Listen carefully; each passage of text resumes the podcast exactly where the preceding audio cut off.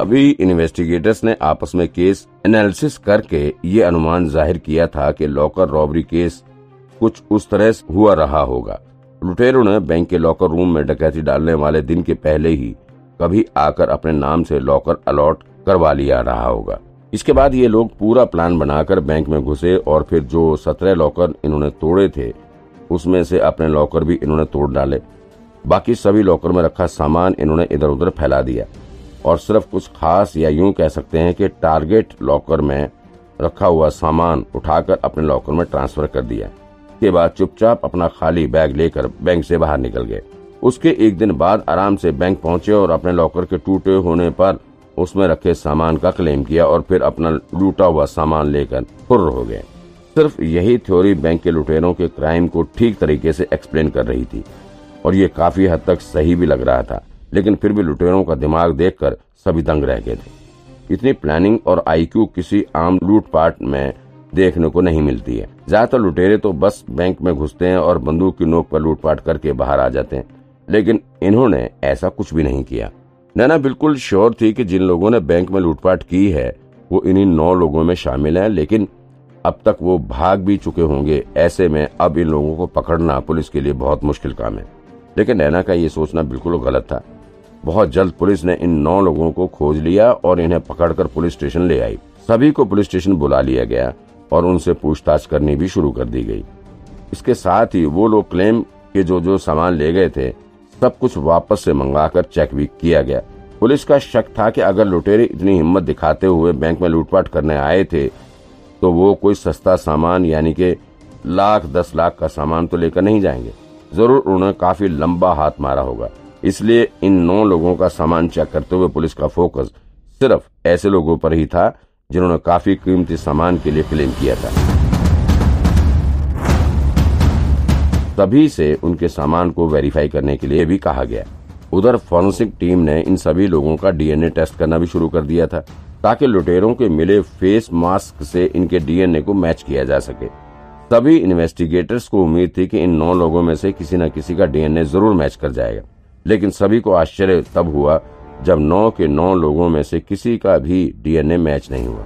अब संभावना ये जताई जाने लगी कि हो सकता है इन्होंने किसी दूसरे लोगों के साथ मिलकर लूट को अंजाम दिया हो, क्योंकि अगर इन्होंने अपने लॉकर में रखे सामान के बारे में सब कुछ सही बता दिया और इनके पास लॉकर की चाबी और पासवर्ड दोनों हैं तो फिर किसी भी सूरत में पुलिस इन पर शक नहीं जता सकती है। इस तरह से केस और ज़्यादा कॉम्प्लिकेटेड हो गया ऐसा लग रहा है कि जैसे ये लुटेरे पुलिस की सोच से भी दो कदम आगे चल रहे अंत में पुलिस के पास जाँच को आगे बढ़ाने का एक ही रास्ता बचा था। रास्ता ये था कि सभी नौ लोगों के सामान की बारीकी से जाँच की जाए और फिर उन लोगों को संदिग्ध मानते हुए इन्वेस्टिगेशन किया जाए, जिसके पास बेशकीमती सामान है और जिनके पास इससे वेरीफाई करने के लिए प्रॉपर रीजन नहीं है, क्योंकि ज़ाहिर है कि लुटेरे थोड़े बहुत पैसे के लिए तो ये लूटपाट करेंगे नहीं। इस आधार की ओर काम करते हुए पुलिस ने नौ लोगों में से सिर्फ़ तीन लोगों को संदिग्ध मानते हुए उन्हें रोक लिया बाकी को छोड़ दिया गया। इन तीन संदिग्धों के पास न सिर्फ़ बहुत ज़्यादा कीमती सामान था बल्कि इन्होंने नोटिस पीरियड के भीतर अपने सामान का प्रॉपर वेरिफिकेशन उपलब्ध करवाया था। इसलिए पुलिस को इनकी ओर और, ज़्यादा शक हो रहा था। ये तीनों ही आदमी शहर के काफ़ी रईस लोग थे। इनमें से एक बिजनेसमैन था, एक रेडियो चैनल का मालिक था, एक एंटीक चीज़ों का एक्सपोर्टर था। दो घंटे के भीतर ही पुलिस ने इन तीनों की कुंडली निकाल ली थी।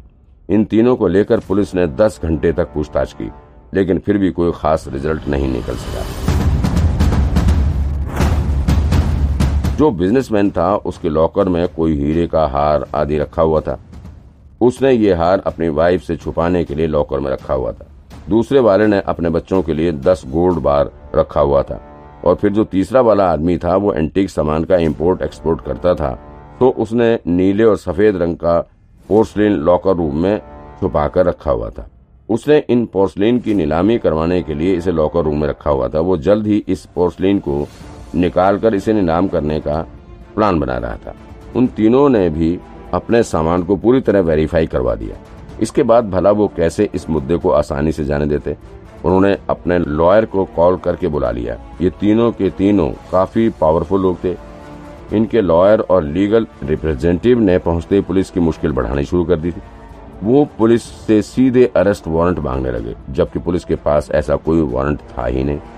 इतने प्रेशर के बीच ब्यूरो चीफ पीयूष रंजन काफ़ी टेंशन में आ गए। उन्होंने अपने सर्विस पीरियड में कभी इतना प्रेशर नहीं झेला था। एक तरफ़ जहाँ वो ब्रांच के काम करने वाले इन्वेस्टिगेटर्स के बिहेवियर से तंग थे, वहीं शहर के इतने रसूख वाले लोगों से भिड़ने की भी हिम्मत उनके अंदर नहीं बची थी। वो इतने ज़्यादा टेंशन में आ गए कि उन्होंने अपनी नौकरी से रिजाइन कर दिया। ब्यूरो चीफ पीयूष रंजन के जाने के बाद हेडक्वार्टर ने अपने कुछ बेस्ट ऑफिसर्स को इस केस को हैंडल करने के लिए भेजा। इस वक्त पूरे डीएन नगर ब्रांच के ऊपर काफ़ी ज़्यादा प्रेशर आ चुका था। टीम लीडर के तौर पर नैना के ऊपर भी बहुत ज़्यादा वर्कलोड आ गया था। विक्रांत को अब थोड़ा खुशी हो रही थी कि अच्छा हुआ, उसे टीम लीडर नहीं बनाया गया। वरना इस वक्त उसका भी वर्कलोड भी बहुत ज़्यादा हो गया होता। और फिर ऐसी स्थिति में उसके लिए काम करना बहुत मुश्किल हो जाता। जब नौ के नौ लोगों को पुलिस ने छोड़ दिया और कोई रॉबरी के केस में संदिग्ध नज़र नहीं आ रहा था तो एक बार के लिए विक्रांत भी सदमे में आ गया। उसे लगा कि कहीं ऐसा तो नहीं हुआ कि मैंने ही उस रॉबरी को अंजाम दिया है। मेरे पास अदृश्य शक्ति की ताकत भी है। कहीं इस शक्ति की वजह से मेरा खुद पर से ही वश हट गया हो और फिर मैंने ही जाकर बैंक में लूटपाट कर दी हो, विक्रांत के माथे पर पसीना आने लग गया। वो टेंशन में पड़ गया। इस टेंशन के चलते उसे खुद पर ही शक होने लग गया था। वो गहरे सोच में डूबा हुआ ही था कि उसके मन में ये ख्याल आना शुरू हुआ कि कहीं हमने सच में ये गलत दिशा में इन्वेस्टिगेशन करना तो नहीं शुरू कर दिया या हम कुछ मिस कर रहे हैं? कुछ छूट तो नहीं रहा। विक्रांत सोच में पड़ गया। उसे समझ नहीं आ रहा था कि आखिर इस केस का कोई क्लू क्यों नहीं मिल रहा है। इतने सारे मुजरिम, इतना बड़ा केस, कहीं से कोई सुराग नहीं, कुछ सामान भी गायब नहीं हुआ, भला ऐसे कैसे हो सकता है? कहीं सच में वही बात तो सही नहीं है जो राघव कह रहा था। कहीं सच में ये लुटेरे बैंक के भीतर किसी दूसरे ही मकसद से आए थे। हो सकता है कि बैंक में लूटपाट करना इन लोगों का मोटिव ही नहीं रहा हो। कहीं ऐसा तो नहीं कि सारा ड्रामा सिर्फ़ इसलिए प्लान बनाया गया ताकि पुलिस का ध्यान लॉकर रूम में रखी डेड बॉडीज पर केंद्रित किया जा सके। अब तक तो सारे इन्वेस्टिगेटर्स हार मान चुके थे। किसी को कोई रास्ता समझ नहीं आ रहा था। ऐसा लग रहा था कि अब इन बैंक के लुटेरों को पकड़ा ही नहीं जा सकता। न ही पुलिस लॉकर रूम में मिली डेड बॉडीज के बारे में कुछ पता लगा पाएगी। सभी इन्वेस्टिगेटर्स हताश होकर बैठे हुए थे, लेकिन नैना ने अभी हिम्मत नहीं हारी थी। वो टीम लीडर होने का मतलब जानती थी। उसने सभी में जोश भरते हुए कहा, कोई बात नहीं अभी हमें हार नहीं माननी है। हमें अभी तक कोई क्लू नहीं मिला है तो इसका मतलब ये नहीं है कि हमें आगे भी कुछ पता नहीं चलेगा।